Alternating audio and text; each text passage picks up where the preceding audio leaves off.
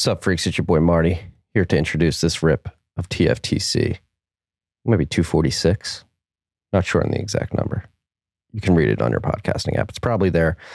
This is going to be the first, uh, no, second episode. And we have video on Spotify if you're listening on Spotify. Sat down with the individuals building out the Fedimint protocol and the app Fedi on top of it, Obi Nwosu, Justin Moon, Eric Sirion, to go over what is a Fedimint, what are the trade offs, what it can do for Bitcoin, what it can do for mass adoption, what it can do for Lightning liquidity.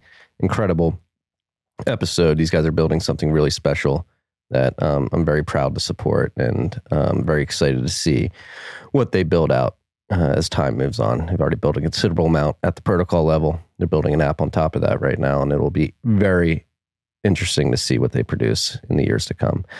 This rip was brought to you by our good friends at Unchained Capital, right down the hall from me here in the Austin Bitcoin Commons and the Bitcoin Austins and Bitcoin Austins, Bitcoin Commons in Austin, Texas. It's early. It's not early anymore. It's like uh, almost 11 here. So I, I should be awake. Unchained Capital is awake, awake and securing, helping you secure your your Bitcoin by helping you eliminate single points of failure. As we've seen over the last many months, there is certainly single points of failure risk out there, especially if you're giving your Bitcoin uh, to centralized custodians who are then lending it out on the back end to people who are taking crazy risks that end up losing your Bitcoin. Uh, Unchained is here to help you mitigate that risk, to help you mitigate these central points of failure. They do this by leveraging Bitcoin's native multi sig properties. Uh, nothing exemplifies this more than their Vault product, which is a two or three multi sig, where you hold two keys, Unchained holds one. As long as you have your two keys, you're going to be able to move your Bitcoin as you see fit. If you're ever in a pinch, Unchained is there to be the second in the two or three multi sig. If you're a high net worth individual, if you're a business, if you're uh, a humble sat stacker with a considerable stack, uh, I would consider, highly consider, engaging with Unchained Capital. Uh, you have single points of failure at the centralized custodian level. And then also, if you're just holding your Bitcoin on a single SIG wallet, uh, that's a single point of failure as well. If you lose that wallet and the backup, your SOL, uh, the two or three multi sig vault that Unchain offers helps you mitigate that single point of failure. You distribute that risk out. Uh, if you want to figure out how to get onboarded onto the Unchained Vault, they have a very uh, high class white glove service where they'll take you from zero to understanding multisig to understanding the vault to interacting with the vault and putting sats in it eventually. Go to www.unchained.com slash concierge to connect with their concierge team to get onboarded onto a vault. Tell them the TFTC sent you. Uh, this rip was also brought to you by our good friends at Braiins. Breaking news. Not breaking anymore. It happened yesterday, but uh, Braiins is a team behind Slush Pool, which is the oldest mining pool in Bitcoin's history. Uh, they're rebranding Slush Pool from Slush Pool to Braiins Pool. Okay. They're bringing the whole Braiins brand and all their products under the Braiins name. They have what will soon to be Braiins Pool which is uh, a mining pool if you're, you're hashing and you're looking for a, a pool that has exemplary service, exemplary reputation. Consider pointing your hash at Braiins Pool. I'm like mentally beginning to remind myself not to say Slush. It's going to be, hey, Slush is an incredible brand. It'll be remembered uh, throughout the annals of, of Bitcoin history forever turning the page, new chapter, Braiins Pool. You also have Braiins OS Plus firmware. If you have an ASIC that is compatible with Braiins OS Plus firmware and you're not using it, you are an idiot. You're leaving sats on the table. Only idiots leave sats on the table. Don't be an idiot. Idiot proof yourself. Download Braiins OS Plus firmware. Go to braiins.com, B R A I I N S.com. Check out their BOS Plus page. Find out if your ASIC is compatible. And if it is, highly recommend you download it. If you have Braiins OS Plus firmware and you point your hash at the soon to be braiins pool. You're going to get 0% pool fees. If you want to learn more about the benefits of that firmware, I recorded an episode with Edward Evenson a couple weeks ago in which he described it at length. I'm also going to be sitting down with the co founder of Braiins tonight, uh, Jan Čapek, uh, and that episode will be out immediately after this one. Um, so be on the lookout for that. braiins.com, B R A I I N S.com. This group is also brought to you by our good friends at Hodl Hodl. Hodl Hodl is here to bring you a lending platform that leverages Bitcoin's native multi-sig properties as well. What you do is you put your Bitcoin up in a two or three multi-sig escrow. You hold one key. excuse me, I burped. Sorry for burping during the ad. Your counterparty in the loan holds uh, a second key, and Hodl Hodl holds a third key. Try not to burp again. Sorry. Um, in this model, you put your Bitcoin up as collateral. You get stable coins in return that you can go spend. Uh, and as long as you're paying a loan back, you're going to get your sats back at the end of the day. And you know that your sats are safe because you hold one key in that two or three quorum and you have visibility into the escrow account throughout the duration of your loan. Hodl Hodl, uh, excuse me, the lending pr- platform is important to mention is also no KYC, no AML. It's peer to peer. So if you're looking to get a loan in a uh, privacy preserving way, this is the way to go. Uh, lend.hodlhodl.com is where you should go to check out that product. They're also throwing the Baltic Honey Badger Conference in Riga, Latvia in the beginning of September. So a little bit over a month here. I'm going to be there. Uh, it's going to be a great time. I went in 2018. It was an incredible conference. I can't wait to get back. They've had to, uh, uh, they've had to green light it or not green light it. What am I looking for? Moonlight it. That's the word I'm looking for for a couple years, obviously, because of COVID. It's back this year. Go to baltichoneybadger.com uh, to get your tickets there. This rip is also brought to you by our good friends at Upstream Data. All right. Uh, they're going to take control of all your mining needs, whether you're an at home miner, a utility that's looking to leverage excess uh, electricity uh, on your site, on your property, or an oil and gas company that's looking to leverage wasted gas resources upstream at the midstream, wherever it may be. If you have stranded gas, uh, you're looking to monetize, which I do with their hash huts, they're there for you with the black boxes, which are for at home miners. Uh, they can hold two miners and they're building a bigger design as well that can hold more miners. What this does is help eliminate the sound that goes from you put it in the box and that sound goes from to the box also helps with heat dissipation so that uh, your miners aren't going to crap out and you're not going to set your house on fire.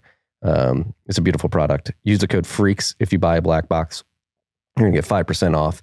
Uh, they're also going to help you acquire ASICs if you're looking um, to put ASICs in that and you don't have them already. Upstream has you covered there. And again, uh, there are other products. I'm a customer of the hash hut. I have a 50 kilowatt hash hut and it has been hashing beautifully for months on end, no downtime outside of oil changes. They purpose built their generators for Bitcoin mining, and it's a beautiful product. I'm a very happy customer. Go to upstreamdata.ca, tell them the TFTC sent you if you're looking to acquire some hash huts, some generators, and mine Bitcoin and some ASICs as well. Upstreamdata.ca, tell them that TFTC sent you. Last but not least, this rip was brought to you by our good friends at Crowd Health. Crowd Health is here to help you approach healthcare in a new way.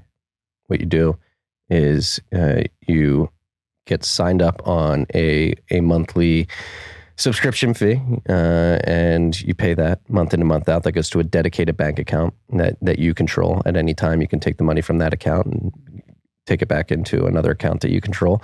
Uh, on top of that, they're adding a Bitcoin component to it. They have a Bitcoin community. Uh, if you go to Crowd Health, joincrowdhealth.com slash TFTC, uh, you you can learn all about how they're implementing Bitcoin. Essentially, what you'll do is you'll pay your monthly fee, uh, and a portion of that will go to Bitcoin, so that you can have your dollars and your Bitcoin escrowed uh, in segregated accounts, and you can build up your your health care bank account uh, in Bitcoin and dollars. And then, if you ever have a health event, the way it works is you go. Uh, you get your bill from the doctor. Uh, CrowdHealth's going to help you. Number one, negotiate that bill lower. Uh, and then number two, uh, you send that out to your community and you help crowdsource your your healthcare cost. Uh, you put up the first five hundred dollars, and then the community takes care of the rest. They've had hundred percent uh, of their bills paid, uh, and I, I, think it's an incredible service, an incredible model to approach healthcare, considering the opaque nature of health insurance, and especially as we're heading into an economic downturn. If you're looking to lower your healthcare costs, I think uh, Crowd Health is a great way to do that. You go to joincrowdhealth.com slash BT, or excuse me, TFTC to check out everything they have going on. They have a link to uh, my episode with Andy Schoonover, the CEO of Crowd Health that we recorded a few months ago. Highly recommend you check it out. I'm a Crowd Health user. That's how I'm um, uh, paying for healthcare for my family. Uh, and uh, it's important to mention if you use the code TFTC at checkout, uh, the first uh, thousand members of the Bitcoin community are going to get hundred dollars, or excuse me, ninety nine dollars a month for the first six months. That's a good discount. Go check it out and enjoy this rip with the gentleman building Fedi.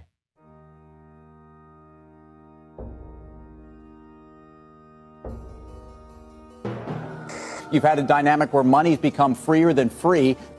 If you talk about a Fed just gone nuts, all, all the central banks going nuts. So it's all acting like safe haven. I believe that in a world where central bankers are tripping over themselves to devalue their currency, Bitcoin wins. In the world of fiat currencies, Bitcoin is the victor. I mean, that's part of the bull case for Bitcoin. If you're not paying attention, you probably should be. Probably should be. Probably should be. Are you on mute? No. Oh, there you are. You were missed last night. We had Austin Bit Devs last night. You weren't here. Yes, it pains me. It pains me, but sometimes you have to go and uh, actually build something. you know? We were hoping for a demo last night. Freaks, I'm sitting down with the Fedi team. We've got Justin Moon, our long lost awesome brother. Brother, he's sitting with Eric Sirion, who's off screen, uh, and yeah, Obi as well. We're here to talk about Fedi, Fedimints. Gentlemen, congratulations. It's been a big week for you. How are we all feeling? You guys get any sleep? Not much. yeah, Obi doesn't seem to sleep. He just he just is always going. It's amazing. Yeah, we are slowly catching up. Like, has been a wild week. Um, like a lot of engagement on Twitter, and uh, slowly but surely we are getting back to building, which is great. A lot of engagement, a lot of back and forth. There's a lot of a lot of people saying, "Hey, what's going on here? Uh, is this trade off worthwhile?" Why don't we just jump into the criticisms first? There's been a lot of people saying, "Hey, uh, what is this? Uh, this this thing's this federation's custodial um, f- Fedimints. Why why are people excited about them? Why should the freaks out there be excited about Fedimints and Fedi particularly?" Yeah, um, let me take this. Um, it's a t- totally a valid criticism, and I think it mostly comes from uh, hardcore Bitcoiners that know how to self custody their Bitcoin. But like something we've been discussing internally and also publicly a lot is uh, an observation of which I think mostly Obi made me, me aware of this. Like most people that interact with Bitcoin actually don't do this uh, through self custody today.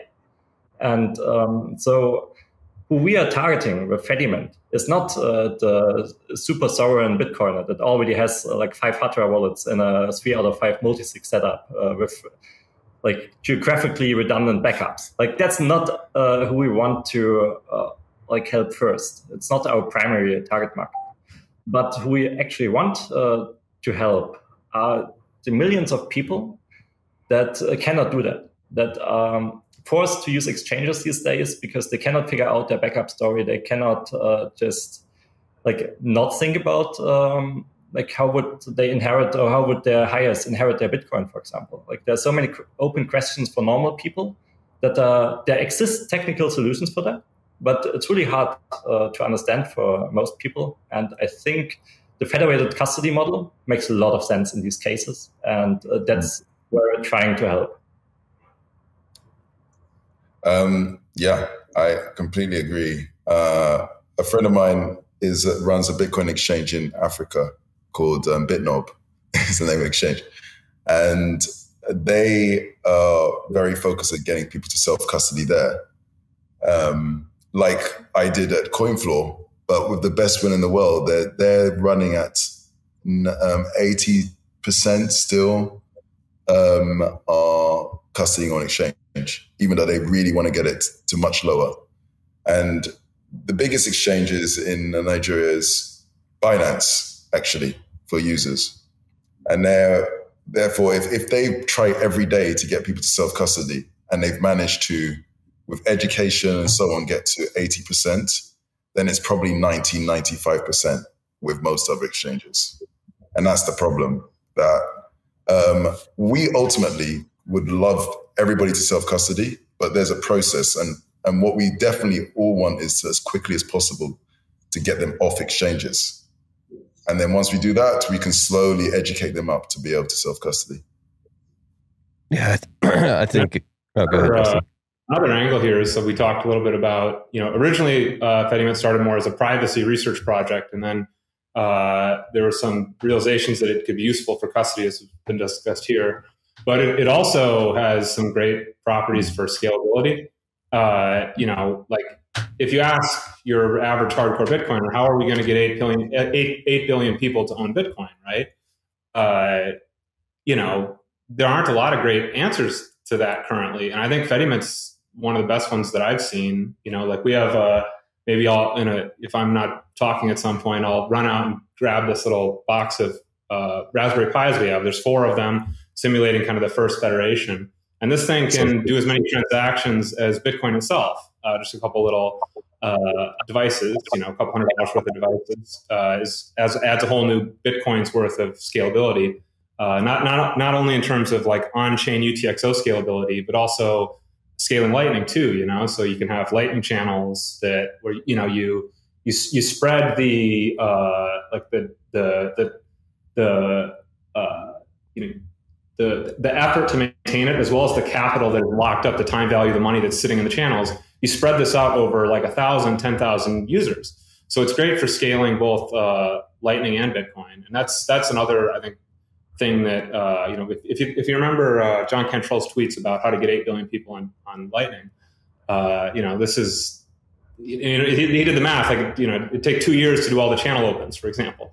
you know, uh, like this, this, this is, uh, it, it, takes Lightning where it is and what, what, its strengths are, kind of a hub and spoke thing, and and turns that into a positive rather than. Well, I, th- I think this is a great part to jump into how um, the Fedimint protocol actually works and what you guys will be building at Fedi. How um, are users able to engage in this uh, this custody model how is it providing privacy and how is it providing scalability? How do how do these mints work in the first place? So does Eric, you want to start on Fedimint and maybe Justin on Fedi? Yeah, yeah, that's a good plan because like Fedimint uh, is the underlying protocol that will be powering Fedi. And uh, as such, uh, Fedimint consists out of like three main parts. First is the Bitcoin custody, where we hold the on-chain Bitcoin that people deposit into a federation. Second is um, uh, the eCash part, where we issue these IOU tokens, these blindly assigned IOU tokens, the eCash tokens, to users. And that way they can prove to the federation that they actually paid in some money, some Bitcoin. What is a federation? Just assume they know nothing. Yeah, right. Uh, that's a good point. Like a federation is just a bunch of people running uh, the Fedimint software. And uh, like they're communicating over the internet with each other. You can imagine it like um, for example, in Liquid, uh, like Blockstream's Liquid uh, protocol, like there are also a bunch of companies that run the server software and they all talk to each other and manage the Bitcoin Liquid network. And so you would just start your own little federation that manages like the Bitcoin your federation. Yeah, so I think like a multi-sig that is yeah. like has some ability to be scripted. So all the participants in the multi-sig uh, like contract uh, will send messages around each other and agree on, you know, should we accept a deposit? Should we uh, issue a withdrawal? Should we, you know, incentivize a lightning operator to do something? You know, it's it's it's a, it's it's a, it's like a replicated state machine. Yeah. Every participant in this multi-sig, the, their software goes back and agrees on kind of how to transform the system.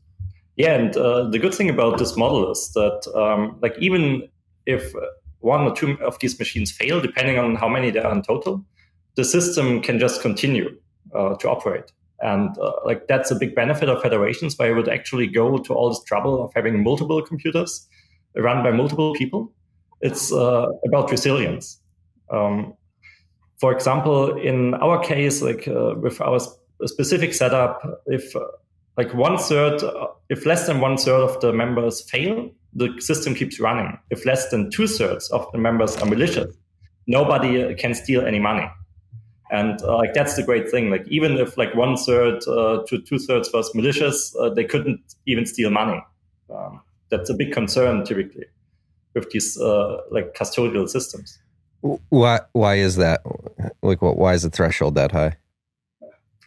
Um, like fundamentally, you can think of it as like, for example, a two of three multisig, mm-hmm. and uh, you can imagine then, like, if one of the nodes fails, then you can still sign. If two fail, uh, let's say it's three out of four, because that's what we actually do. Like if one fails, you can still sign. If two fail, you cannot sign anymore, but nobody can take the money. If three are malicious, then they can just take the money.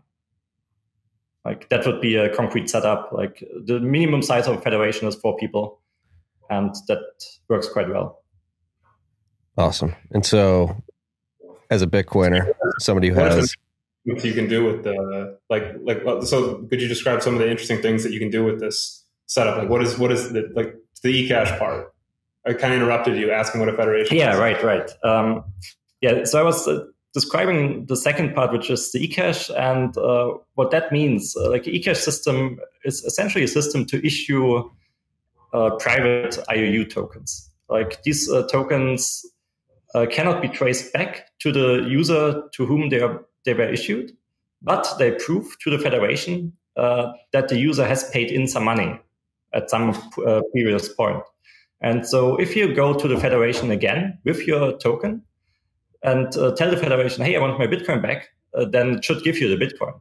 And then note uh, note down that uh, like this token was spent and you cannot spend it again. but the federation doesn't have to know which user is actually re- requesting the withdrawal which is uh, like good for privacy. Like the great thing about the Fedimint protocol is it provides decent default privacy. It uh, has good scalability. And like as we discussed earlier, the trust model also works well with um, like building custody on top.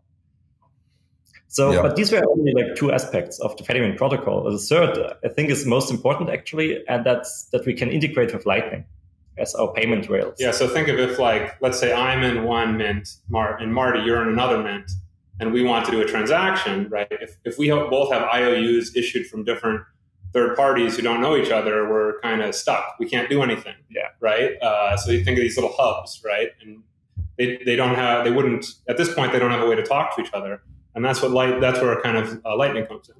Yeah. So that was a great realization like as soon as you can both receive and uh, pay Lightning invoices, uh, money, money via Lightning, uh, using a federation, then actually all these federations become interconnected. And even more so, you become interconnected with the wider Lightning economy, which is steadily growing.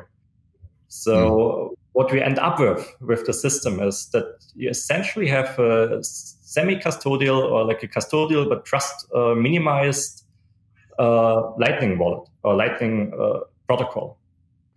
So yeah, no.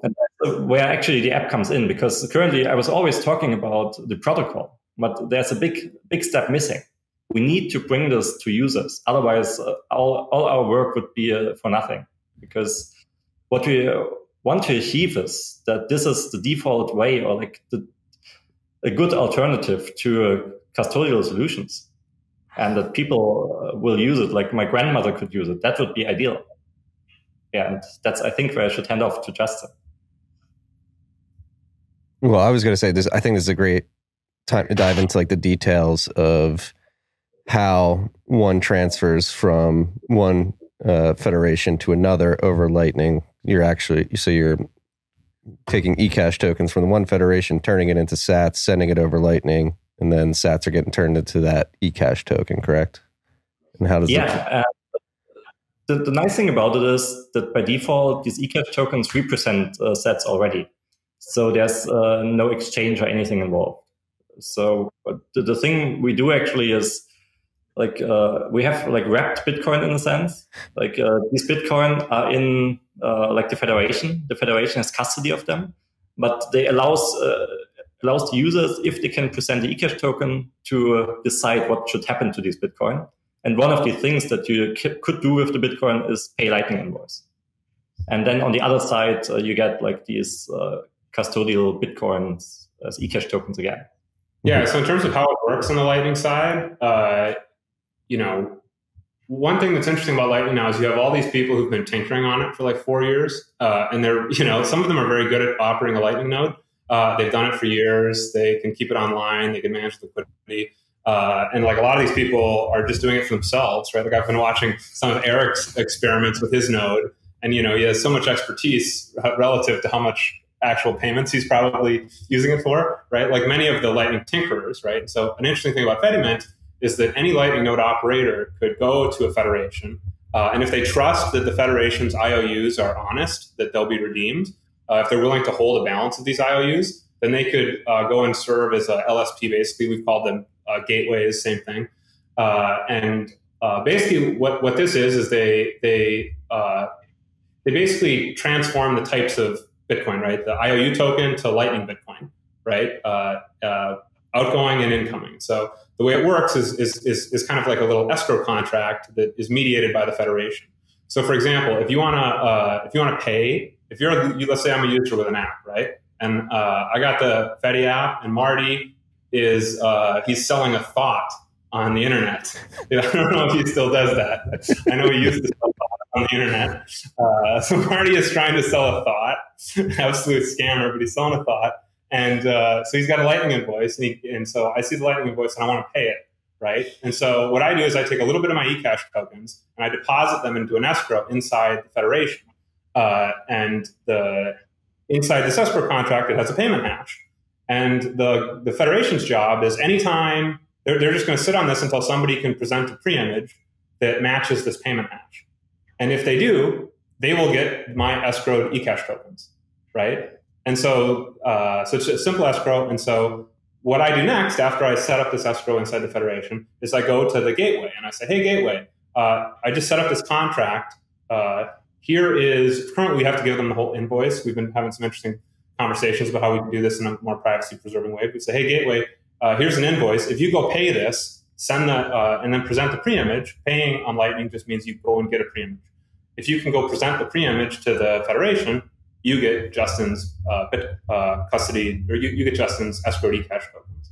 So that's how it works. Uh, TLDR, it's like the, the federation uh, sort of is the judge of an escrow, and any uh, any Lightning node on the internet, as long as they trust the, the, federation, can come in and serve this role. So we see kind of like an active market of uh, like like a, a, very open system for, or yeah, a very open ecosystem of uh, uh, nodes being able to serve these federations based on you know how how how, how well they are, how, how good they are at running a Lightning. Yeah. So actually, this uh, escrow contract in the federation is nothing else than the HTLC. Uh, yeah. like it's just in a different execution environment. And uh, the main thing that the LSP does, or the Lightning Gateway, is it bridges the trust. Like it goes from the trustless Lightning Network to the uh, somewhat trusted federation model, and uh, in both directions. Yeah, it, it's it's like an extra hop in the Lightning, yeah. in you know on a Lightning route. Except for now, this is like outside of the Bolt context, yeah. right? Like it's just like a kind of an extension where the last hop it goes and leaves the traditional thing, but it's still doing the same thing, just uh, buying and selling a pre-image. Hmm. And so, in terms of the Lightning Network, Lightning wallets, LSPs, is there anything on the Lightning wallet infrastructure side that will need to be implemented to be compatible with this? Yeah. Uh, well, yeah, there's lots of uh, yeah. There's so like uh, I mean, this is one of the recent little uh, things we've just added recently is, is a plugin to Core Lightning that allows you to uh, uh, receive Bitcoin on behalf of a Federation user, right? And so this is like a, a, little piece of infrastructure we need. We don't have a way to do this with LND yet, but we'll ha- we'll have to do something like that. We'll have to, uh, you know, uh, a, a lot of like little command line tools like this, probably some like kind of rebalancing tools between the uh, eCash tokens and Lightning channels stuff like that. But on a fundamental sense, these are like almost like tooling. On a fundamental sense, it's not really like yeah. no changes to Lightning. Or I think that's the important part. Like we don't need any changes to Lightning protocol as it exists today. Yeah, that, that's the like. T- if you want to take away something from why Fedimint is interesting, is like a lot of the stuff you listen to. If you listen to podcasts or technical podcasts and you hear about new proposals, hear about new fancy things on Twitter, a lot of the times that you can't actually do that yet. Right, uh, a lot of these things require changes to Bitcoin, and if you get it, you'd understand that one of the most important things about Bitcoin is it's very hard to change, right? That's one of the reasons why you your money is relatively safe. Uh, and so that's a good thing about Fedimint is that it works with Bitcoin as it is. If there's never another software, we can continue to execute our whole grand vision. Awesome. Yeah, there's a phrase we say about maximum simplicity, and um, Justin's being quite modest, but just on the C Lightning, for example, um, if you wanted to um, be able to become a Lightning gateway, that would involve at the moment, and correct me if that's changed, but it's you got it. Um, Justin got it to the point where it's one file you put in one directory, and you issue command to to load that, or you restart the Lightning node, and that's it. You're done. That's that's the upgrade, for example, and that's what we want to have for every aspect of the system. Yeah, but um, anyway.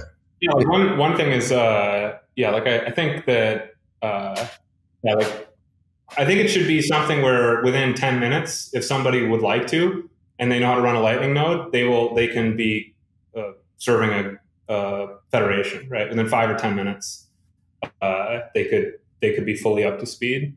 Uh, like eventually, it's not there yeah. yet, but it should be really really quick. Because the important part here is um, when we are talking about these federations, uh, we're assuming that uh, they will be run by local communities, for example. And uh, like, why would, for example, a big LSP that's uh, doing his uh, their LSP business commercially trust such a local community um, and hold their eCash tokens and be their LSP? Like, that doesn't really work. Like, the federation would have to KYC with them so they feel comfortable.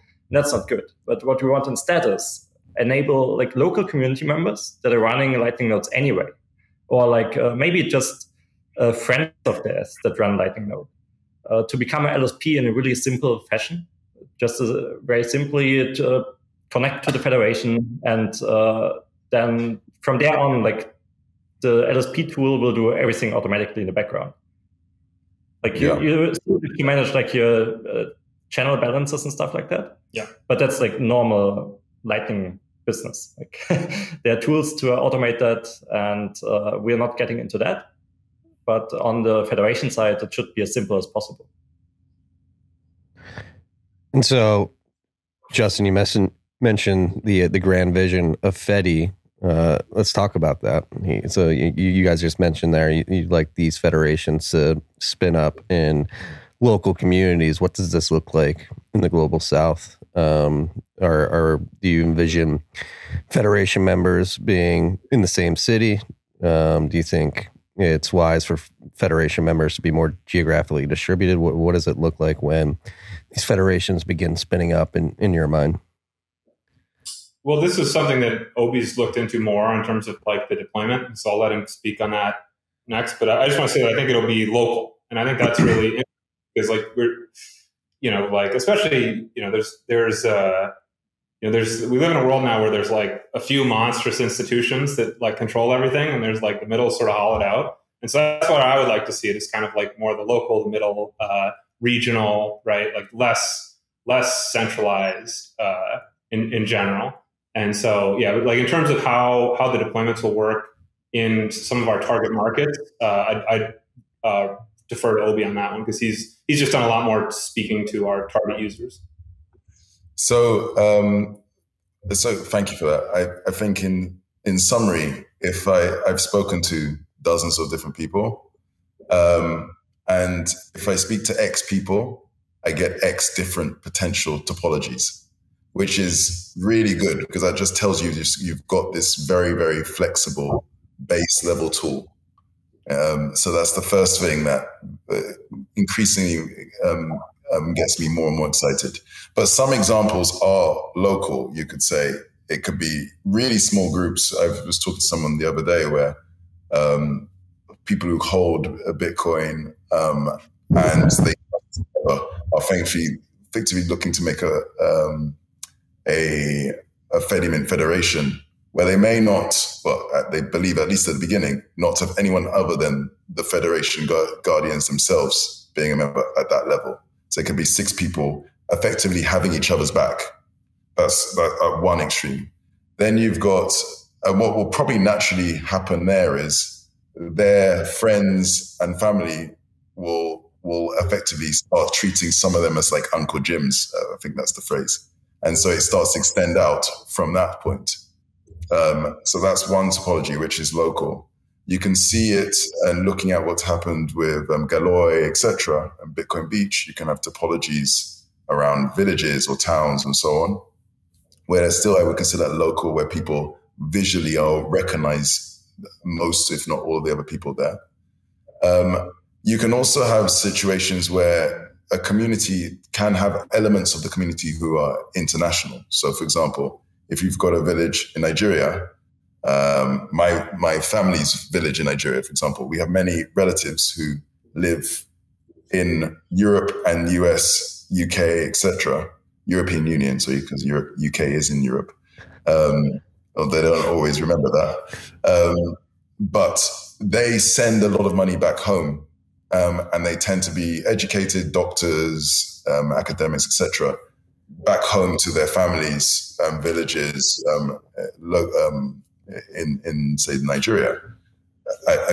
An example of a of a federation that has been discussed there is that the the sort of educated, affluent givers from the diaspora could be running the federations, um, guardians, and their but their families back home who they're already giving money to um, and they might represent a large part of the income for the for their family back home, are are are um, using them as a decentralized um, set of guardians because it sort of aligns with the trust model. Why would I just give you money, a large percent of paycheck, to just steal it back from you? It makes very little sense.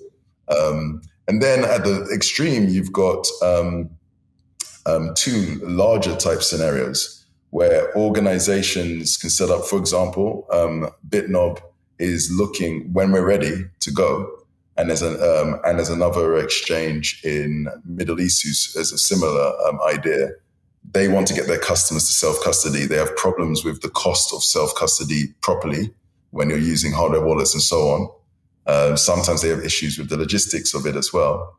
Um, they see this as a, a, a potentially lower cost, but still um, off exchange way of offering custody to their users. So if people want to off, um, go off the exchange, they just download an app and um, potentially scan a QR code and have privacy, um, but but still have a um, a exchange like experience, but not be on an exchange. Um, but the exchange would have one of the one of the guardians, but they will work with other um, large organizations recognized in the community, for example. Um, uh, in still discussions, of course, but some ideas have been um, other um, um human rights or humanitarian organizations, large um, religious organizations like large respected churches might have one, and so on and so forth, to form a federation that way, w- which whatever makes sense for the local country, and that could have, in the case of uh, say BitNob, um, you know, tens, if not hundred plus thousand people on that one, for example. So we, we have everything from large federations right down to five people have been discussed. And so you you mentioned uh, the goal of Fedimint and Fedi uh, on top of Fedimint is to get people away from custodying Bitcoin on exchanges. Sounds like what you guys are describing. This could be an onboarding mechanism for people directly into the mint and then potentially onto Bitcoin without ever t- touching a centralized exchange. I, that's a that's a that's that would be my absolute dream. Um, and so I, there was a you see it on the um, Bitcoiner jobs uh, site. Uh, um, Justin and Eric um, described it, and I really like that phrasing. We're trying to build circular economies and the base of the circular economy is the custody. So we, we will be thinking a lot about not just getting people to custody, but then to start to conti- how do they then um, make sure it's a circular economy and they continue to use and operate and and use as part of their, their daily driver for their lives. But more on that down the line, I think. Because you can envision a world, right, where you create these circular economies. I really like the model where you have the affluent doctors that are sending money back home and they start the federation, they load it up with Bitcoin, tell their family yeah. members in Nigeria, download the Fedi app, I'll send you these tokens. And then they can go to their local community like, hey, we're using Fedi. uh, go to a merchant and say, "Hey, download this app, and this is how I'll pay you." And so, yeah, or, or they send it in with, and they think, well, okay, if I send it via um, MoneyGram or or or um, other payment systems like that, they can be paying hefty fees, really hefty fees, and then they have to wait, and then someone has to visit potentially a store to wait in line to receive the money, and they have to pay to get to the store. You know, um, it might be open, it might be closed, and they are walking away with these these large wadges of cash in plastic bags, and everybody knows you're walking around with large wadges of cash as you walk out of one of those stores. So then you have a, a personal threat of risk, as opposed to at your home, you, you use your mobile because mobile penetration is very high by 2025 you know, it, we're, we're looking at over 50% of phones that will be smartphones in the world, 75% penetration. Just imagine you can just pick up your phone, talk to your um, your um, loved one abroad, and they just send the money straight to your phone like that. It's with no cost to um, um, a, a MoneyGram or Western Union or so on. And so for that individual receiving money from their family member, sending it from abroad, uh, let's talk about uh, the security model of of downloading Fedi, getting these eCash tokens. Like, what does the backup look like? Uh, how do you recover if you lose your phone? What is the uh, uh, the fail safe model here? Yeah, so I'll, I'll start, and then uh, and then I'll on, on, some of the recovery stuff. I'll I'll defer to uh, Eric. So the first thing is, you know, you you you at least in the you know our early design so far, uh, you know, the first thing you need to, need to do is join a federation, and there's I think two ways most people do that. Like one, they might get a link uh, that like encodes it as a URL parameter. So uh, you download the, you know, this is usually used for ads and stuff uh, to, to, to, track where the download came from but we could just say like, hey, you know, like join this federation, and then as soon as it showed up, uh, the app loaded up, they just see they'd see some piece of information that they they you know check they cross check with whoever uh, invited them to the federation, something like that, or they would just say scan a QR code. Uh, enter maybe a link, uh, paste in a link that would just go and uh, register with the federation, download the configs uh, required to interact with the federation. You know, like where, where are the ser- where are the servers? What are the public keys? For the multi-sig, for deposits, what are the public keys for all these eCash tokens, uh, stuff like that. Uh, and so, and then once once you're at that point, it's you know, there's like one button, receive receive Bitcoin. You know, once you have some Bitcoin, two buttons, send and receive. So the idea is to just be like just really simple. Uh, you know, any anyone who can use an app should be able to use this app. Uh, and there's just the, the first uh, the first step of uh, figuring out which uh, which federation you're gonna you're gonna be working with. Uh, that's the only complication. And then uh, in terms of the the recovery side, I'd ask Eric to give a little. Yeah, so that was actually um, a realization that uh, both Obi and I came to uh, when we were talking to each other. Like with this um, community custody model, where you essentially know the guardians that are running the federation. You get a great tool of doing uh, Shamir secret shared backups, basically. Uh, like you can think of it uh, when you sign up uh, for the federation. Then what you could do is, if it's like a local uh, community federation, then uh, these people will know you by some name, for example. And the app would just ask you, please enter your name, and it will then like generate a seed phrase from which all your money can be like recovered and encrypt that seed phrase and Shamir secret shared uh, to all the guardians. And what is Shamir secret sharing for those who don't know?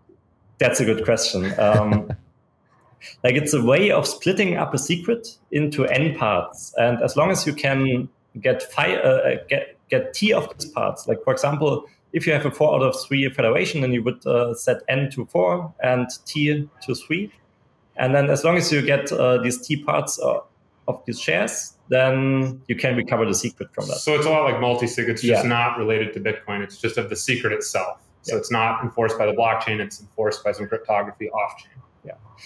And uh, so the trick there is you generate the secret shares. Uh, you then put like a label on them pretty much like this secret share belongs to a person XYZ, like this uh, secret share belongs to Eric, and everyone who know, everyone in my local community knows who I am, and I just give the secret shares to all the guardians.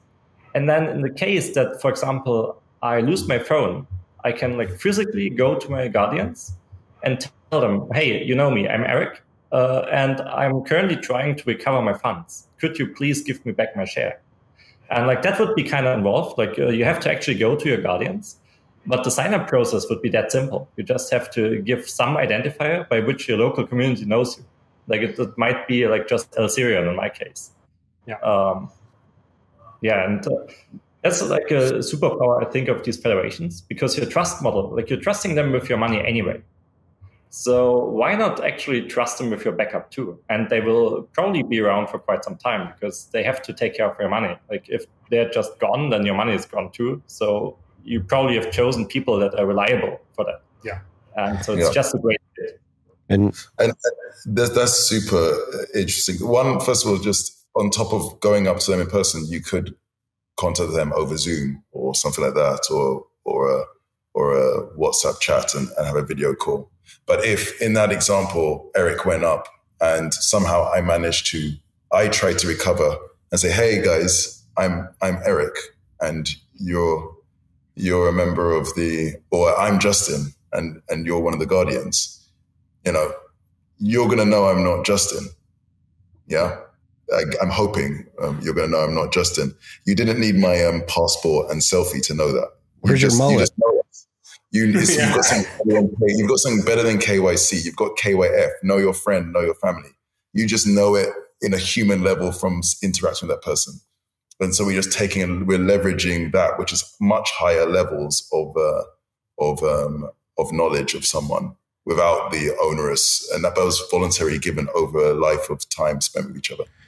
if I understand it correctly, too, this recovery process, it doesn't give the guardians visibility into your current balance at that time, too. It just gives you access to spend again, correct? Correct. Yeah, exactly. Um, like the only real risk there is that if the guardians would um, like tr- uh, would come together and conspire against you, like then they could, uh, without your knowing, uh, so uh, without your instruction, like decrypt uh, the secret, and uh, then they would uh, be able to see your balance and past transactions. But actually, like Obi and I talked about this extensively, so we also got a solution for that. Um, but as long as we assume the federation to be honest, and we should do that because they own, like they hold the money for us. Yeah. Like uh, if if they are not honest, then we chose the wrong people. Uh, then the recovery process works without telling them or without leaking anything um, about your holdings, about your past transaction history to them. Yeah, so they would have to they would have to they would have to uh, collaborate in a way that they could steal your money, but then they choose not to. Right? They're just going to de-anonymize you. They're not going to choose your money. They're not going to steal your money. It's it's little Yeah. It's, it's somewhat. I mean, it could happen, but it's uh, you know But just to just to in the middle of that, just to the, the recovery process will be you'd contact. Say you've got a a free of uh, a four person uh, federation, and you need three or four. as the threshold. You would contact free via via Zoom, WhatsApp, or in person. They would they would recognize you because they know you, and so they would basically say okay and send you back their shard, their share of the of the of that you sent to them, and you on your own um, within your Fedi app, for example, would reconstitute your key locally. Yeah, I think something important to add here is that uh, when I say like they give you back your share, that should be highly automated in the app. yeah. Like you would um, like in the like when you lost your phone, you would uh, get uh, a new app, like um, open it and tell it to please recover my my previous wallet, and then it would let you enter your name again. And at that point, like it submits your new public key, like some new uh, information to the federation, and then you would uh, either reach out to them via Zoom, for example, or like they might even call you because they notice, hey, uh, Eric is trying to recover his funds. Uh, I should call him. Is it actually him? Like ask him. And uh, then they could, in their app, just click OK or decline, like depending if it was imposter, then uh, we probably don't want to go through with this. Yeah, that should be the UX, like maximum simplicity yeah. all the way through. Exactly. Uh, what's so cool about this is that uh, you know, having run exchange, we have a, we had a program for very high net worths, and most exchanges have that. And then there are dedicated custodians who have this, you know, the Unchains, the Casas, Anchorages, and so on, um, Fireblocks, and then you have Coinbase custody. We have the similar. And for those high end customers, you, you'd charge a pretty penny for it. But fundamentally, they'll say if they lost their keys, you'd, you'd, you'd have a dedicated agent who they would get on a Zoom call with and that person would look at some details for them to figure out if it is the person expected. And then um, they would potentially pass it to a second person who would go for a similar set of details and then they would uh, allow them to um, get back their balance. We've effectively replicated that but for anyone anywhere for free using people who know you even better than any agent for uh, any third party agent so you get this sort of institutional grade like experience for recovering your key, white glove experience, but for free. Yeah, That's... I mean, maybe not for free. Maybe you invite yeah. uh, your guardians for uh, for dinner once. it's friends and family. Well, like yeah, we the, do a lot the, of the cost of building a relationship. Yeah. yeah, yeah. Thanks. You're right. That's. I mean, it's incredibly novel. And when you consider like the privacy and scalability benefits, it's mind blowing how this can get Bitcoin into the hands of the masses. And up to this point, we've been discussing a very rudimentary use case, which is simply sending and receiving these tokens. But there's much more you can do with Fedimint and that you can build on Fedi. I know Justin, you uh, did a hackathon project at Bitcoin Plus Plus where you injected simplicity into Fedimint. I, I, I guess we can begin to go there. Like, what else can you do beyond sending and receiving these tokens? Yeah, I mean this this could be like uh, it's like a federated uh, program or contract execution environment. You can put anything that you can express really in a computer program. You could have these uh, federation uh, servers run and then agree on whether they got the same thing. Of course, there's some you probably don't want to run Fibonacci. You know, like you don't want to. There's certain programs you don't want to probably run, but uh, I think this is going to be kind of a fruitful area of uh, of ex- exploration because Fedimint is very modular. Uh, like currently, there's a consensus system for how these uh, servers talk to each other, uh, but everything else is uh, in terms of like what messages they actually send back and forth, what state they agree on, what uh, contracts they enforce. All that's in, uh, uh, implemented in modules. So we have a module for an on-chain wallet, we have a module for the Chaumian Mint, and we have a module for Lightning to incentivize these Lightning node operators to serve, you know, fulfill fulfill payments on behalf of the users. And so you can put whatever you want in there. And so, that, yeah, my uh, idea was simplicity. So simplicity is a, it's it's intended. It's a it's a very long running project from Blockstream. It's about eight eight or nine years old. Uh, from created by a really brilliant guy named Russell O'Connor, and it's intended to be a replacement for Bitcoin Script. That is how that's the scripting language for Bitcoin Core. So, if you ever heard of an HTLC, uh, hash time lock contract? That's uh, that's implemented in Bitcoin Script, and that's about all that Bitcoin Script can do. It can hash, it can time lock, and it can uh, do signatures, right? And so the idea of Ethereum was like, let's basically run JavaScript inside of of the blockchain, right? And that was a stupid idea because you can't tell when uh, JavaScript is going to uh, terminate. You know, it could run forever. So then they have gas, right? So now, now it gets really complicated. You have to pay for every execution in your thing and it's stupid. So simplicity was an idea that you can tell ahead of time how long a program is going to run for, uh, and because they, you know, they model it out really well. Uh, but it can express a lot of like the covenants that we have been discussing, like CTV and a lot of these ideas. Uh, I think recursive covenants. A lot of these could be uh, implemented in simplicity. One problem with simplicity is it may never get deployed in Bitcoin right? Because it's very invasive change. If I had to bet, there's maybe like a 1% chance it ever gets in. Uh, I, I, I, would love to see it in, but I, I, think it's slow. But we could still use it uh, in stuff like Liquid or Fedimint. And uh, yeah, so that's that's a really cool thing. I mean, there's you can, you know, I I think there's all kinds of stuff we could do here that you know, like uh, that, and it would make more sense to do it here than on some kind of on some of these other like smart contract platforms. Yeah, yeah. I, I, sorry, go on, um, Eric. Go, go ahead. Sorry. I was only going to say one sentence like you think about Bitcoin as this layer one, and then uh, Lightning as this layer two. And what's interesting with Fedimint is effectively we make potentially hundreds of thousands of bespoke to your requirement on a community level layer threes. And you can pick and choose. You don't have to everybody have every feature. Yeah, and I think the um, like really a powerful realization of uh, the federation concept is that a you not always need like the full trustlessness that Bitcoin provides. Like sometimes this trade-off is just worthwhile, and we can like uh, scale much better. Like for example, when you think about uh, smart contract execution on Ethereum, like everyone needs to evaluate these contracts. That's in most cases not really useful. Uh, like for example, if you had a local community that wants to um, uh, do their um, like land registry on the federation, uh, why would they ever do this on like a really public blockchain? There's no sense in it. Like yeah. the enforcement of the land registry uh, of land ownership would be local anyway.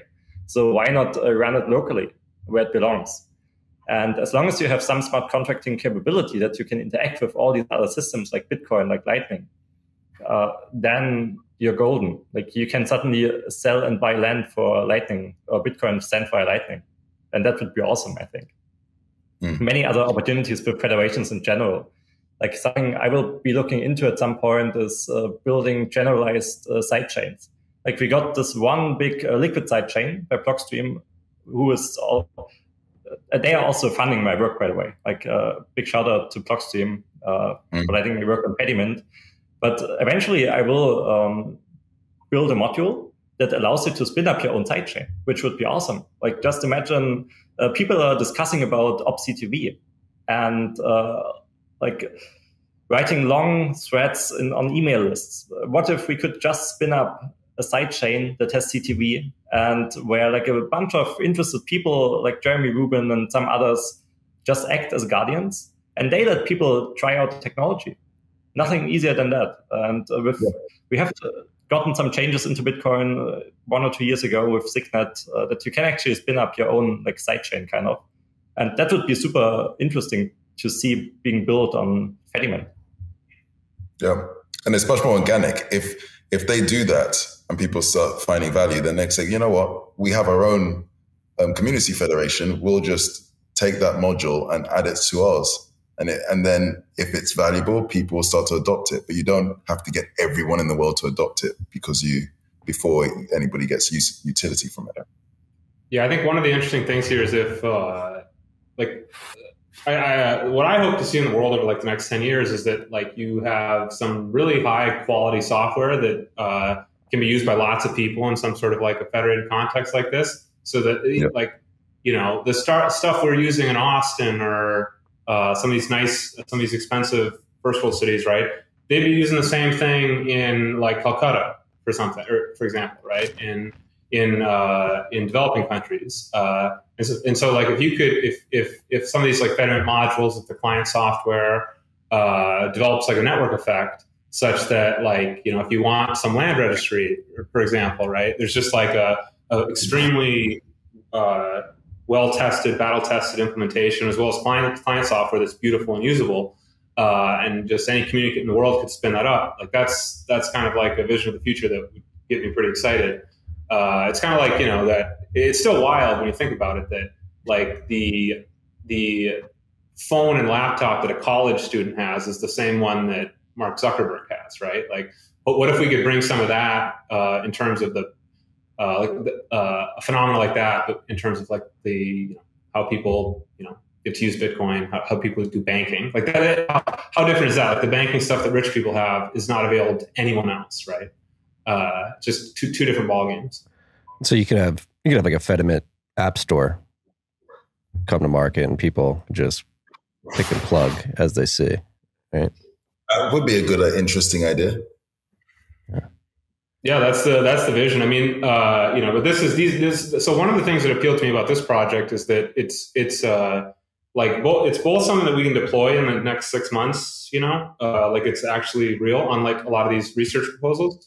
Uh, but also, it would take like better part of a decade to fully realize the vision. You know, uh, and so that's always like uh, something that's hard to find, right? Like something that's both realistic, but also would take a long time a lot of dedicated effort. Those are the types of things I think we should really like. That's what Lightning was, right? They could deploy it, but it's also still, you know, only partially realized, right? Like it's going to take another decade for Lightning to fully form. And so maybe Fedimint could be another one of these sorts of things that we can really work on over a long period of time.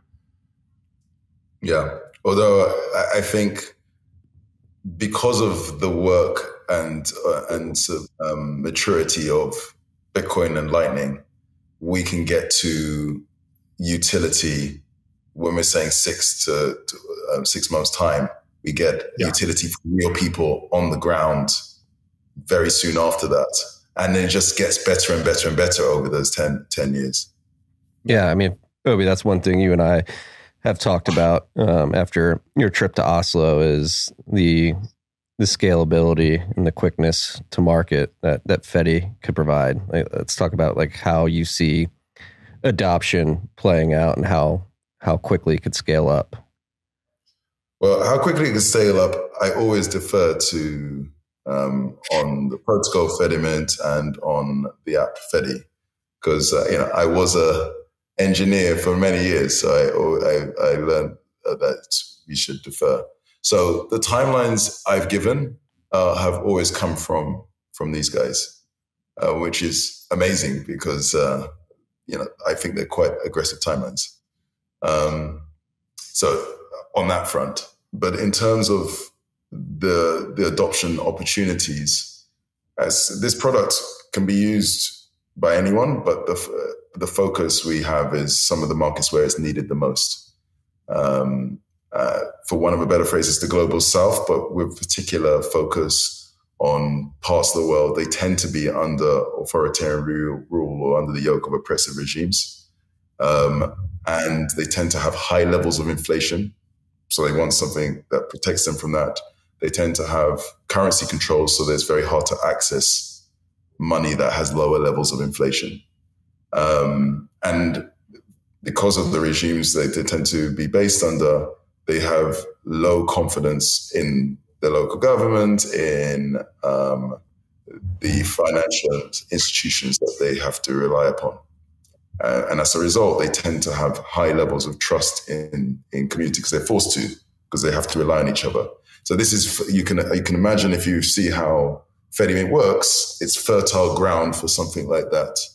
And so um, we, we are looking to roll out to those markets. Now, we've talked to a number of people who um, literally have dedicated their lives to, on a local basis, support, help, um, give money to educate um, and protect people from those communities. These are NGOs, charities, um, um, not for profits, activist groups, human rights defender groups, and so on. And some of these are very large groups with footprints of that cover hundreds of thousands, in some, some cases, millions of people. Um, also, separately, we're talking to institutions that, for example, as I say, exchanges that are based in some of these local jurisdictions, and they want to uh, philosophically help those people improve them. They're, they're there for the mission as well as to make money.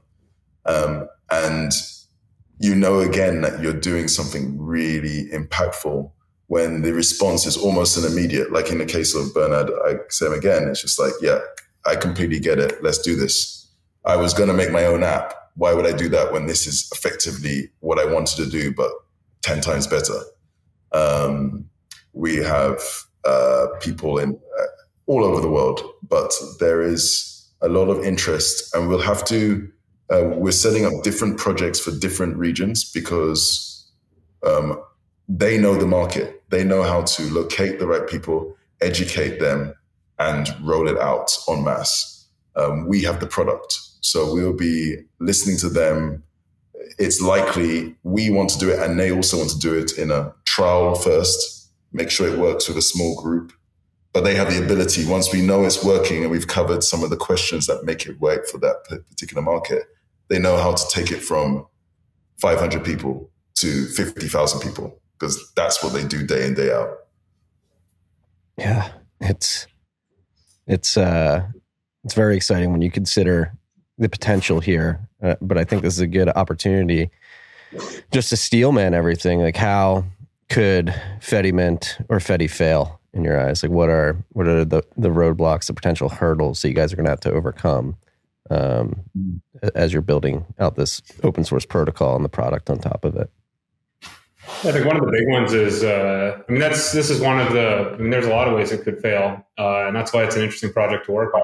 You know, it's, it's uh, there's a lot of. So if you're, you know, if you're a developer who's talented, take a look. Uh, it's, it's pretty fascinating stuff. Uh, like one of the biggest ones is we just need the daemon, the, the the server software, to be extremely reliable. Right? If anybody's run Bitcoin Core uh, for a couple years, you'll, you'll you'll come back to the server and it's still running even it's been every 10 minutes it's doing its job right? Uh, it's incredibly reliable. We need to achieve something like that. It's just got to never ever crash right? And it's if somebody if the dog pulls the cord out uh, and then you plug it back in it's got to start right back up again right? The database can't get corrupted. Uh, you know uh, it, it's just gotta it's it's just gotta work. The basic functionality has to just work extremely well.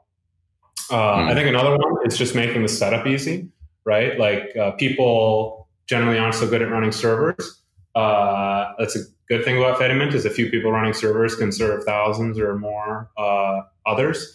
Uh, so I think it, it, if, if, deployed, it will represent a reduction in the need to run servers by people, um, a little more specialization. But we need to make that really, really easy. Uh, you know, it's it's got to be something that you know you can't we can't require our guardians to be IT users because we want it's, we want the people who we want the individuals that people trust to be running these. It's got to be relatively straightforward to set it up, right? Like Marty, we'd want you to be able to set it up in five, 10 minutes on your Nodl, right? Something like that. Uh, that's the, it's got to be like very simple, right? And that's hard to do. Uh, and then I think this recovery stuff, you know, like I'm not sure if, uh, you know, this Chaumian eCash idea has been around for a while, uh, since the 82 or so. And, uh, you know, it's, it hasn't been it doesn't have a, a terribly successful record with deployment. Uh, so we have to. I think. I think the recovery. This recovery idea is, is a big one. But you know, like that, Bitcoin's like a fundamental new design parameter here, right? Like Bitcoin has multi-sig that doesn't exist before. It's like a new, different, interesting thing. And so we kind of like leverage this new trust architecture. So I think we have a like a novel new take on things. Uh, so these are these are some some of the things that I, th- I, think all the concerns you mentioned were mostly technical nature, and actually, yeah. there I have little concern because it's a very interesting project, and we have a lot of very smart people that reach out to us and want to work on it. And so I think we will be able to overcome all of these. Uh, like it will be a work, a lot of work, but we'll manage to do it. Uh, what I find really fascinating about uh, having uh, Fedi as a company involved now is that we can actually do the also hard work of exploring and finding out what our target users actually want. Like, yeah. uh, what do we need to uh, build for them, to, for them to be able to use it day to day? And that's something open source projects haven't been as successful at, uh, yeah. I think. And that's why it's really useful to have a company build um, a wallet based on the uh, core protocol of Fedimint. Mm-hmm. Uh, because now we can go into these markets, do our research, um, and and just tweak the very versatile protocol, which is Fedimint, to exactly fit their needs and uh, be a, like the best wallet they could imagine. And that's our yeah. goal. I, and I think that's um, it was really interesting when Justin spoke to the technical risks. But from my side of looking at this, I have the I, I mean I've worked with um, a number of engineers and architects over uh, over the years, application architects over the years, and these are these these guys are right out there at the top. And I mean hundreds. I've, I was a CTO for for 15 years before being a CEO, so um, I know when I meet someone or people who are just really really good on a on a combination of levels. Um, so when people, if people want to get involved in this project, it's always good to be working with some of the best. And you're going to be working with some of the best here. So that's just going to be an incredibly and very humble people. So it's an incredible environment to work in. Um, but, uh, and that's why I feel that there's going to be challenges, but I feel very confident that they're going to fix uh, or resolve them or, or make sure they all work. On the other side, I think that the risk that I see the most is um, that we will um, create a great product, people can use it and download it, but that we stop there. And we don't want to stop there. It's not just holding. Ultimately, we want people to use Bitcoin now that we've made a tool that's cheap, privacy preserving, um, um, relatively fast transactions, really good default level of security as well. Okay, that's the basic platform, but we have to solve the problem of creating a circular economy. Uh, yeah. What I, and and that's and that's an unsolved problem where at scale you i.e. you've got a city or a town who you know you walk in and pretty much a large percentage of people, a large percentage of the places readily accept, readily use, readily pay with um, with um, technology that's powered by Bitcoin. Um, we need to make that's the point that we have to get to and make sure that happens. Um, it's unsolved, but again, um, unlike other projects, and though Fedi is um, ostensibly uh, a, a, company that creates this app, really it's a company dedicated to creating um, Bitcoin mass adoption, of circular economies. Knowing that that's the base for it, we have the basic tool to be able to do that. And a key part is partnering with all these people who are on the ground who know their community and who are, and are, and know the problem that they that hopefully Fedi and Fedimint solves and are willing to work around the clock till we figure out how to make sure this happens as a circular economy. But that's that's the one risk that we don't we also don't create a circular economy. But again, my feeling is given the wealth of skill that we've managed to amass on that side of things, that we will find solutions. And then we can just replicate. That's an issue of replicating and, and tuning over the next 10 years. Yeah. Yeah. Circular, I mean, that's like the thing in my mind. The circular economy obviously has like bit, been a big meme in Bitcoin. We had the, the merchant adoption meme in 2013, and now um, as the price of Bitcoin has fallen, people are poo pooing number go up and trying to entice people to use Bitcoin more. And uh, that's why I'm particularly excited about your focus on the global south and uh, that market because it seems like they need desperately need these tools. And that's the question in my mind. Do they get this tool and have an aha moment like oh this is the solution? And then it spreads like viral wildfire where they go to every merchant and they're like download fedi this is what we're going to use from now on yeah, there's there's there's a lot of things that we're looking at in that respect, but ultimately we're going to run a number of experiments. Some of them might be um, getting. There's a lot of money that goes into these um, uh, these uh, various locations from the outside. One obvious example you stated is from the diaspora itself and others getting um, educating people to put in a percentage of that um, into um, being donated in the form of Bitcoin or running on Bitcoin Rails as the mechanism for them to receive that. That's one. That's one area that we want to trial in certain places. There's also understanding what who are the different actors, the commercial, the the not the, the, the actors in a given jurisdiction and that need to be focused and educated. And they're the sort of like linchpins who, from them, everybody else follows. Um, again, that's another area of investigation. So we might say, well, we make sure that these people are really comfortable in using it because if they use it, everyone else follows them. And it's different depending on the culture and so on. And there's um, many other features as well um, or, and, and parts of it. But all of these are with the higher level objective.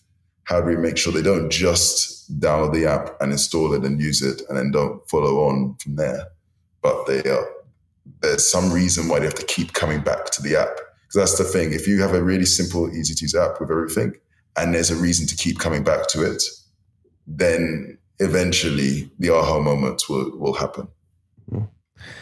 And so, I mean, we started this discussion with the criticism of um, of after, Fedimint after the launch because of the trade off on the custody side, and a lot of that criticism revolved around uh, we don't need mass adoption. Uh, Bitcoin doesn't need mass adoption. What would you say to people who are are saying that that Bitcoin doesn't need mass adoption? It just needs a core group of people who are holding their own private keys and self custody and interacting in their own circular economy. Like, what is the the case for for mass adoption uh, in your guys' perspective? I mean, I think of it in terms of people need Bitcoin, right? Like we've experienced that it's a great tool for freedom and for thriving, and it's helped all of us, and it's helped a lot of our friends. And so you have sort of a responsibility to try to bring it to other people. You know, there's most people don't have it yet, and so that's what we're trying to do is trying to help bring this to other people, right? Uh, because that's a that's what we should do. It's this great tool. You should you should bring it to as many people as you possibly can. Yeah, I think there are uh, two parts to this question. Like, first of all, if you believe that uh, Bitcoin has uh, such good monetary properties that adoption is inevitable, basically, because people see it as a way to preserve their wealth, then you really want to enable them to hold it in the most decentralized fashion possible or in the most self-sovereign fashion possible. And that might not be uh, like uh, everyone having um, big multi-sig for Fatwa wallets. That's probably not the case. Like that's not possible. Like we have to work with what is actually achievable and uh, work inside this um, this mindset. So that's the first part. And secondly, if this wasn't the case and you wanted to keep Bitcoin this small fringe thing that uh, people that like privacy, that uh, like sovereignty use, um, how do you buy things? Like if you if every time you want to buy some real world good, you have to go through an exchange. How much privacy can you actually achieve? How much self sovereignty can you actually achieve? I don't think that's uh, like a viable path forward, even for hardcore Bitcoiners that don't really want others to adopt it necessarily. It it won't give you the sovereignty you're looking for. I think. Yeah, I I would like to think about it just hyper Bitcoinization for me um, is an end goal where everybody everywhere has the ability, if they so wish, to hold and use Bitcoin. If for whatever reason, for reasons of um, cost or reasons of fear or for reasons of regulatory um, um, exclusion, billions of people, and you know, we're talking if you add those things together, billions of people do not have access to being able to hold Bitcoin for one reason or another, then you cannot, by definition, have hyper Bitcoinization. So you're precluding that. The, and the second thing for me is money has a network effect. I think um, uh, Eric mentioned it already to some degree. The more places, the value of your money and the value of the network goes up with Metcalfe's. And so if you um, exclude half the people on the planet, say, from using it, it's not half as valuable. It's a tiny fraction of the value as the point where anywhere I go in any country, I can use this same token. It's far more useful than if it's only in these few places. So um, those are my two: the network effect of money, um, and also the desire ultimately for hyper Bitcoinization to be realized requires you to solve have a solution that works for everybody. Yeah, and I think the the individuals who are saying, "Oh, we don't need mass adoption," like it, it would be bad if we had a critical mass of people interacting with Bitcoin via these Fedimint federations. It's, I don't want to call it a straw man, but it, it, sort of paints the picture of, oh, if we get all this Bitcoin locked in these federations and something happens, uh, it, it everybody's going to get rug pulled. But I think the nature of distributed federations where you have thousands, hundreds of thousands, really distributes that risk at a at a granular level. Yeah, and yeah. I think we, we should be totally honest there. Like there will probably be some rug pulls eventually. Like if people uh, don't choose their guardians carefully, like if they uh, like just go with some random uh, anonymous people uh, that set up a federation, then that's a possibility. But the great thing about uh, these federations being interconnected by Lightning is that none of them has to become so large that it would be a systemic risk to Bitcoin, first of all. Like the damage would be localized. And uh, on our mid to longer term roadmap uh, is also that we want to enable people to hold their money on multiple federations. Like you might choose one federation which is really local to you, where you really trust the people to hold most of your money, um, but it doesn't have uh, such a good privacy set. Like it might only be like your 500 people in your village. While when you want some more privacy to transact, uh, then you might choose a different federation that has um, many more users, but you don't put that much money on that. And also better liquidity on their yeah, exactly. nodes. The more lightning nodes, just the payment will be faster, stuff like that. Yeah. It's it's it's your it's your purse federation versus your your uh, your vault federation, as it were. You know, Yeah. and uh, at that point, then if you if they do rug pull you, it's it's it's uh you know it's the the price of the dinner that you're going to pay that you know to go out to that night. Yeah, It's the same as pickpocketed. You know that happens as well, but it doesn't mean that we should therefore get rid of purses because pickpocketing happens. Yeah, and I'd be I'd be very interested to see if we find user interactions similar to what we've seen historically with mining pools. Like when Ghash got fifty five percent of network hash rate, people moved uh, off that pool rather quickly because they noticed a, a systemic risk Yep. potentially to uh, a fifty one percent attack. And like, could something similar happening at the federation level, where if individuals see a federation attaining X percent of the overall liquidity in overall federations, they begin to move to to mitigate that Yeah. risk. I- As I was saying, uh, one one thing on that actually as well. What what I'm keen to see, but we'll we'll take it step by step. Is I think we're keen to see is to include within the app um, reminders and, and and education as well. So, for example, we- might remind you: Are you sure you know the guardians of this federation you're joining? If you don't, do not proceed. So that way, if someone tries to trick someone, hopefully the app can help minimize that as well. And Justin, were you going to say something there before you froze up? Uh, I forgot. We lost internet for a second. I forget what I was going to say. I was, uh, yeah, I was. I had just made the comment about like mining pools, um, people migrating off once they hit a certain critical mass, and then could something similar happen with federations? If people see one federation getting too big, they decide to move their funds off of that.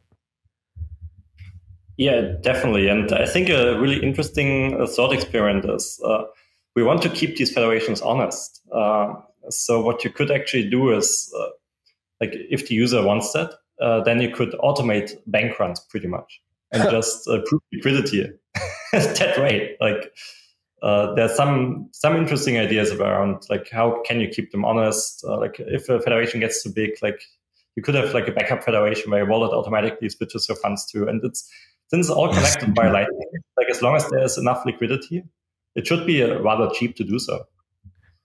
That's interesting. bank run, that's real proof of reserve. Yeah.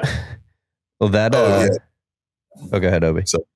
No, no, no, no, no. I, I, I, that's the first time I heard that idea, and I, I, I, I love thinking like that because um, we're all aligned on um, objective. That's all. Yeah, and uh, we've been And we, mentioning. we, I gotta say, we, we take this very seriously on the Fedimint project too. There's a, a guy named Kitman who's uh, a NIM, uh, just showed up randomly a couple months ago, and he's been doing a lot of great stuff on auditing, like every epic. Right, an epic is like a block.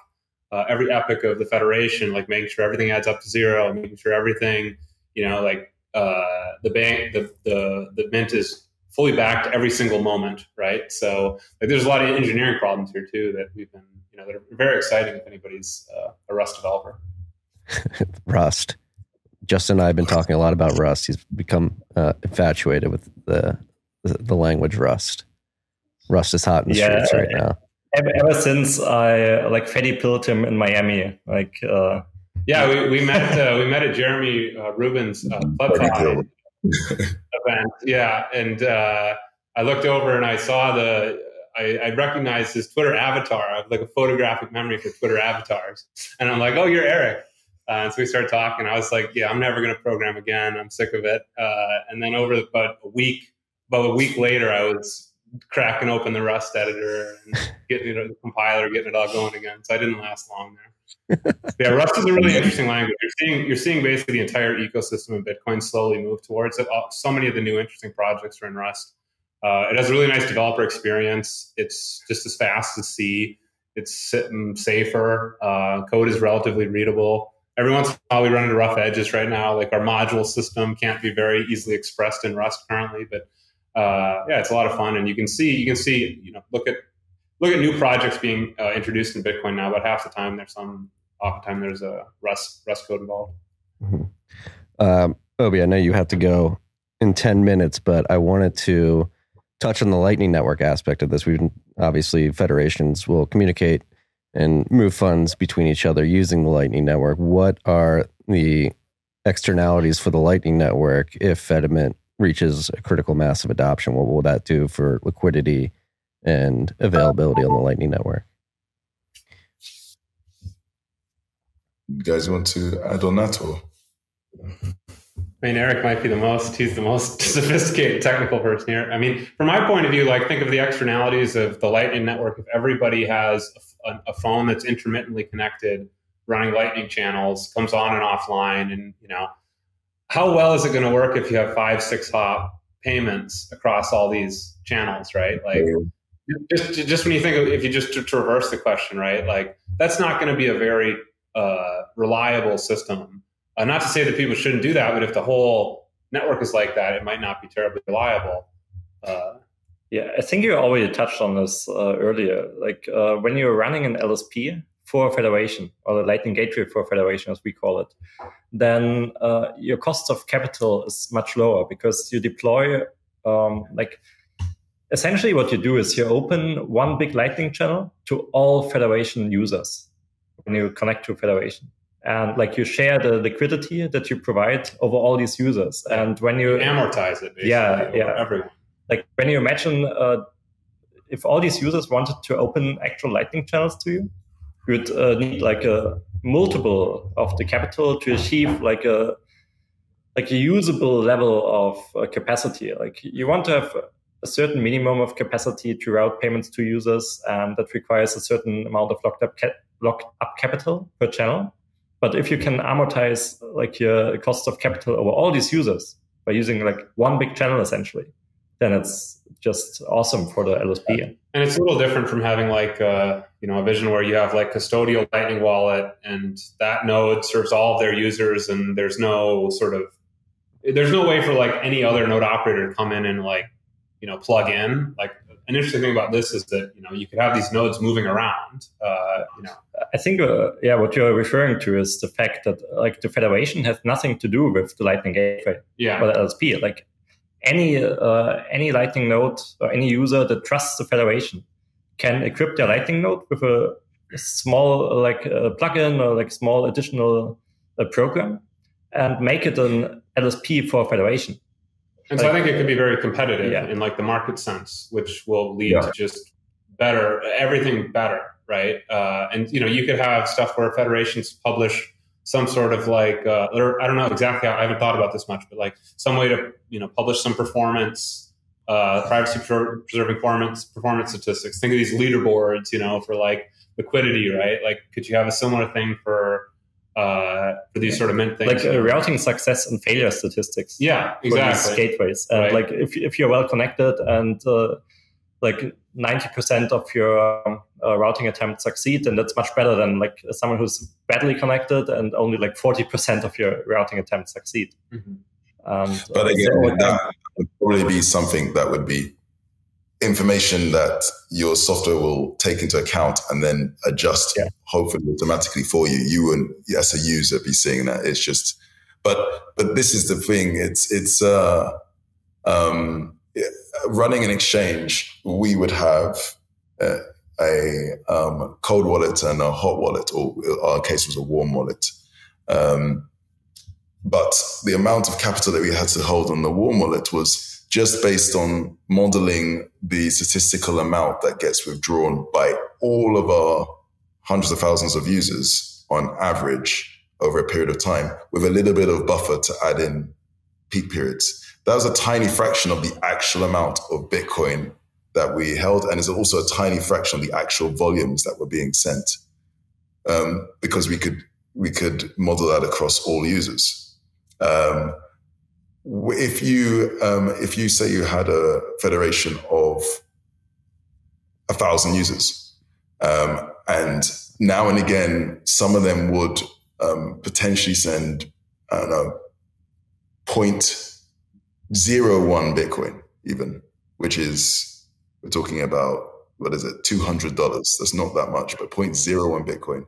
Well, if you were a, a Lightning service provider and you wanted to individually connect up to all of them, let's just say it could go both ways and you wanted to capitalize it as well, you would have to put 0.01 Bitcoin into each one of these thousand users channels on your side, for example, if you wanted to provide a similar level of volume the other way. Well, that, that's 10 Bitcoin locked up for those thousand users. In reality, most of them may, you know, only do that very rarely and so on. Now, if you've got a federation with a thousand users, you might find that across all of them, you just need to put in half a Bitcoin. And that gives you the same level of coverage based on the average amount someone is going to use the system. And if it's getting a little bit lower, just like people like an exchange managing a as uh, um, their hot wallet, you could top it up um, out of band and just keep going. And that that's just a extremely a more powerful way and more efficient and um, way of managing your your capital if your endpoints are federations and therefore you're going to make more profit from it at a much lower cost of capital and therefore that's going to lead to a healthy externality for the network because it becomes it's more likely for it to be profitable to be an LSP especially if you're a lightning gateway and you're going to want customers from that network because it's it's it's just a more reliable source of income. Yeah, bullish on lightning yeah, liquidity. It's a second order effect, I think. Uh, what this means that uh, your cost of capital to provide inbound uh, liquidity for users uh, gets lower is uh, that suddenly a bunch of use cases that weren't viable on Lightning so far become viable. Like for example, like some exchanges already allow you to withdraw using Lightning, but uh, like for how many users is this actually useful? Like uh, currently, if I'm running uh, like my own Lightning node, and it's it's like a, a, gamble if I will actually be able to receive uh, from an exchange because uh, typically I don't have that amount of inbound liquidity that I would require for my like stacking, for example. Like when I stack sats, then uh, it's not like a coffee, and uh, you do this in like larger increments. And uh, so, if you have these LSPs that are really well connected, I could imagine that for many people, the onboarding experience becomes uh, the exchange pays a lightning invoice for them, and they never touch the chain actually. That becomes viable because uh, like the cost of in uh, of providing a certain amount of inbound liquidity uh, is so low if uh, you have a lot of users that are served by the same LSP. And I think that's an am- amazing future where we're going to because Lightning makes everything so much better. Like uh, mm. on-chain experience isn't great, uh, and I think if we want to bring Bitcoin to the masses, it has to be Lightning, or at least something that has the same um, same properties as Lightning. Like you have instant settlement. Uh, you have relatively low fees and uh, they're actually dependent on the amount and not on like whatever the mempool is doing right now and all these things. Yeah. So I think it uh, will have some enormous positive externalities too. Like if we can make Lightning super simple and uh, make it succeed in like 99.9% of the cases, which like most custodial providers already manage, but like most non-custodial, not really. Like then we are winning. Yeah, I mean, if this is successful, it would be massive. Um, when for, when it's successful. no, it, it, will. I I'm a very very very um, um, cautious person, but this is this is going to be successful. I agree. I mean, disclaimer: uh, I'm a venture partner at 1031. We are invested in Fedi and grant uh, grant uh, grant tours to the Fedimint protocol. Um, Obi, I know you have to go. I'm very excited for what you guys are building. Um, I think we should wrap it up here with some final thoughts from the three of you. What um, what should we look out for in the next six months? Where do you see this going? Is there anything you haven't said that you want to say before we wrap up? Can I start? Because I will then have to go. But mm-hmm. um, I I feel blessed to be working on this project. It feels like everything I've done up to now is leading up to this, and what's coming in the next six months is a just lots of awesome. I'll leave these guys to to say the details. Thank you very much, guys. Thank you, Obi. You want to go? I'll, I'll, go. You go yeah. last because it's, it's his idea. Uh, yeah. So, uh, uh, I mean, I'd say like uh, my my stress is going to be, you know, if you're if you're a developer, uh, check out chat.discord or no uh, chat.fedimint.org. Uh, that's a open up Discord. just jump in there and start. You know, be a fly on the wall, ask questions. we have about 130 people in there that are interested in the project and about 10, 10 or so people that are contributing now. Uh, and so, yeah, we're really looking for on the Fed, on the open source side, just some talented uh, software developers, Rust developers, to you know, with some really interesting problems. Uh, like that's that's the you know, like that's the the biggest roadblock currently is just getting the the server to work. And then uh, on the Fedi side, uh, you know, Fedimint, Fedi separate things.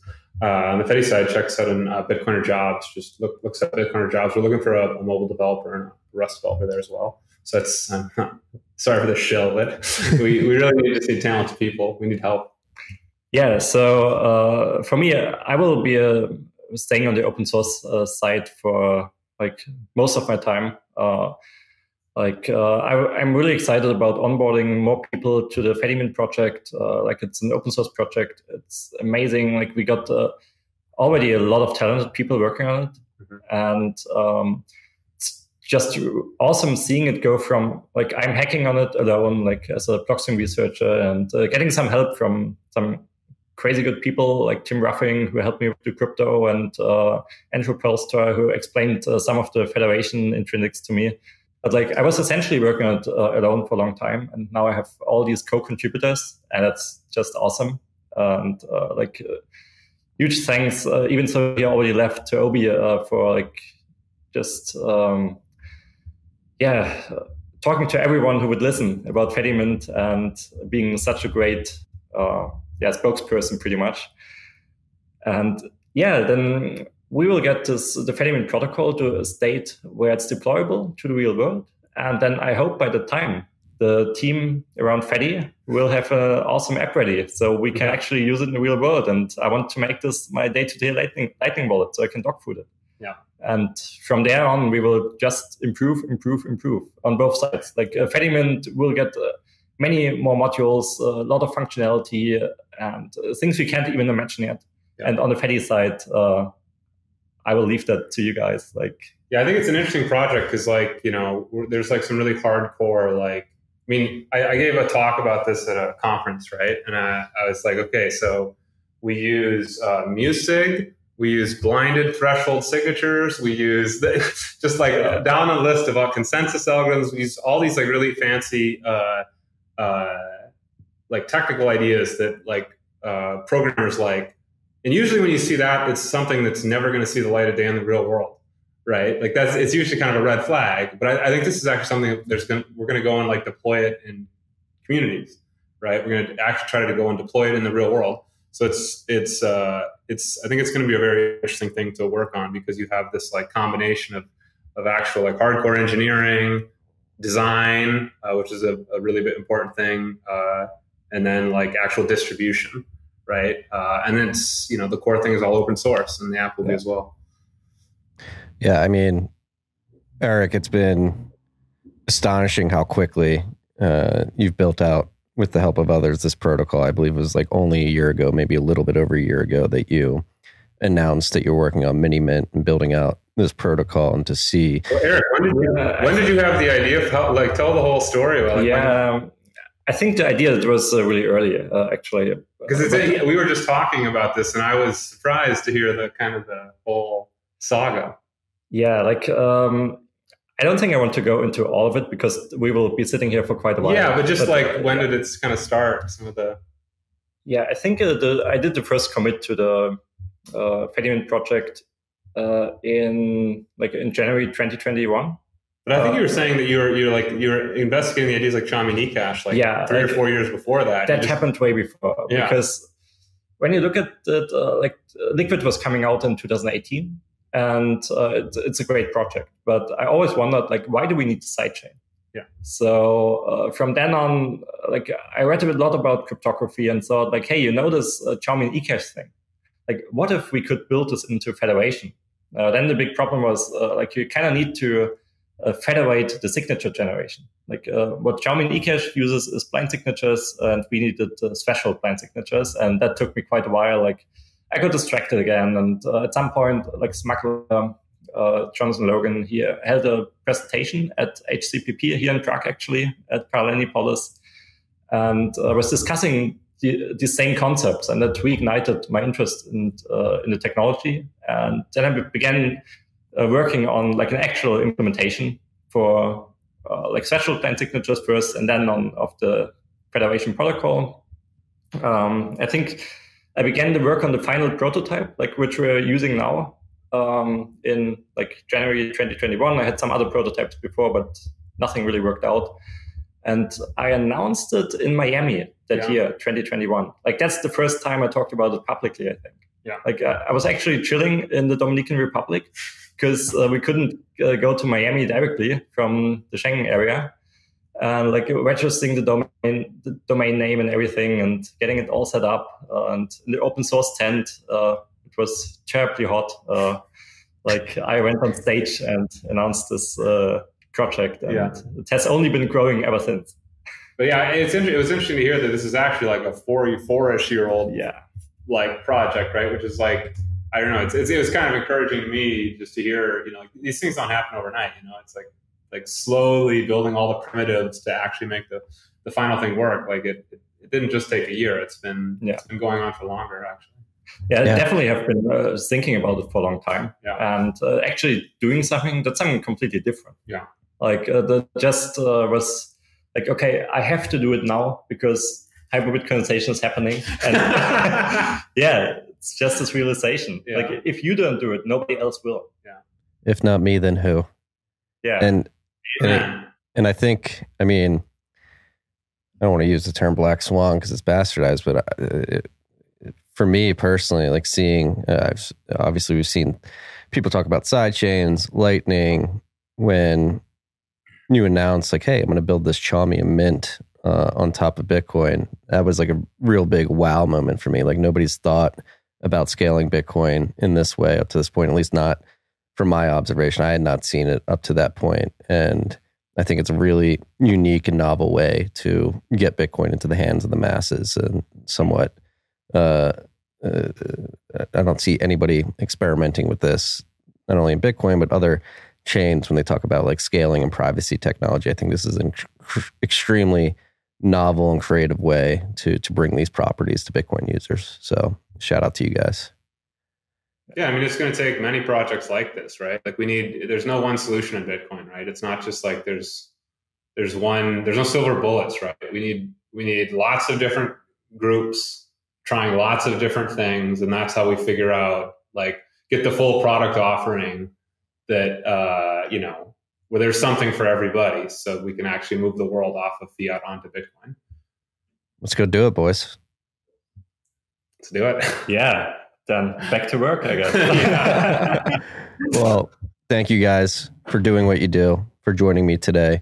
Go enjoy the rest of your afternoon in Prague. And uh, I'll see you next month, Justin. The the Austin crew is missing you terribly. Absolutely.